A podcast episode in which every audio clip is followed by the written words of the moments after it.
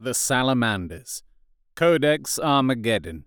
Written by Andy Chambers, Jervis Johnson, and Gavin Thorpe. Pages 25 to 27. Narrated by R.J. Bailey. As one of the first founding chapters, the Salamanders are among the most respected fighters in the Imperium. They are noted for their stoic character and pragmatic approach to warfare. This attitude comes mainly from their primarch, Vulcan, and the harsh world they hail from. Their homeworld is Nocturne, a near lifeless orb in the northern reaches of the Segmentum Tempestus. Nocturne is part of a binary planet system. Its major satellite, Prometheus, is almost two thirds the size of Nocturne itself.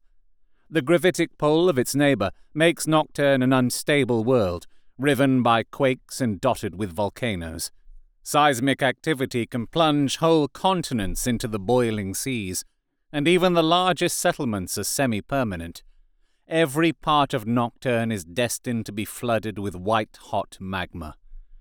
Such a world breeds hardy warriors, strong of constitution and single minded of purpose, ideal recruits for the Adeptus Astartes, when the Emperor was finally reunited with Vulcan, he agreed to Nocturne being the founding world of the Salamanders Legion. Since then, the Salamanders have been one of the most steadfast legions, and there has been little found to fault in the annals of the chapter's history. Nocturne is an unsuitable site for a fortress monastery, so the Salamanders are based upon Prometheus. This has led to confusion in many imperial records, citing both Prometheus and or Nocturne as their homeworld. Prometheus is a bare rock with no atmosphere.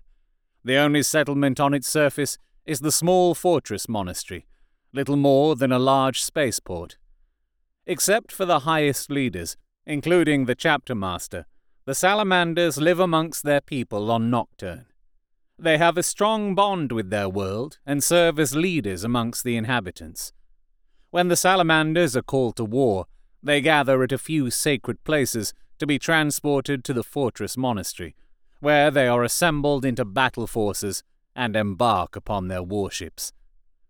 Chapter legends say that when Vulcan fell to Nocturne, he landed in a blacksmith's yard. The smith raised him and taught him the values of patience and craftsmanship. It is these qualities he instilled in the salamanders, and they are all learned in various artisan skills.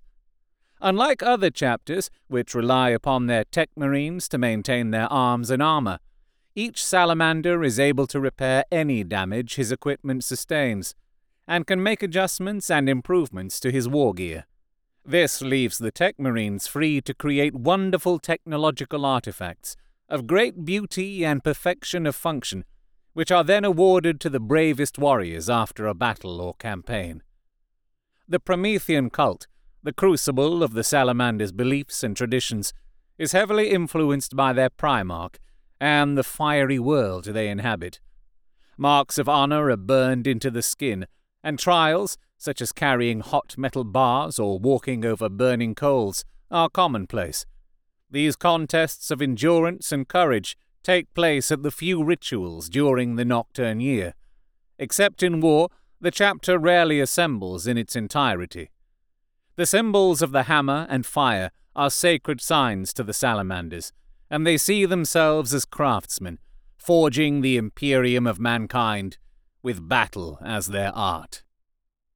Chapter Master Tu'Shan Tu'Shan is the embodiment of the salamander's ideals never relenting in the prosecution of his duties and at the forefront of the fighting.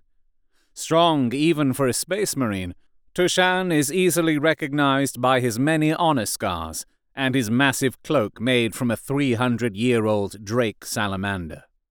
Troops Salamander's Tactical Squad The Salamanders prefer close range engagement with the enemy, where their superior numbers of short ranged but deadly weapons such as multi-melters and flamers, can swiftly eradicate their foes. Fast attack.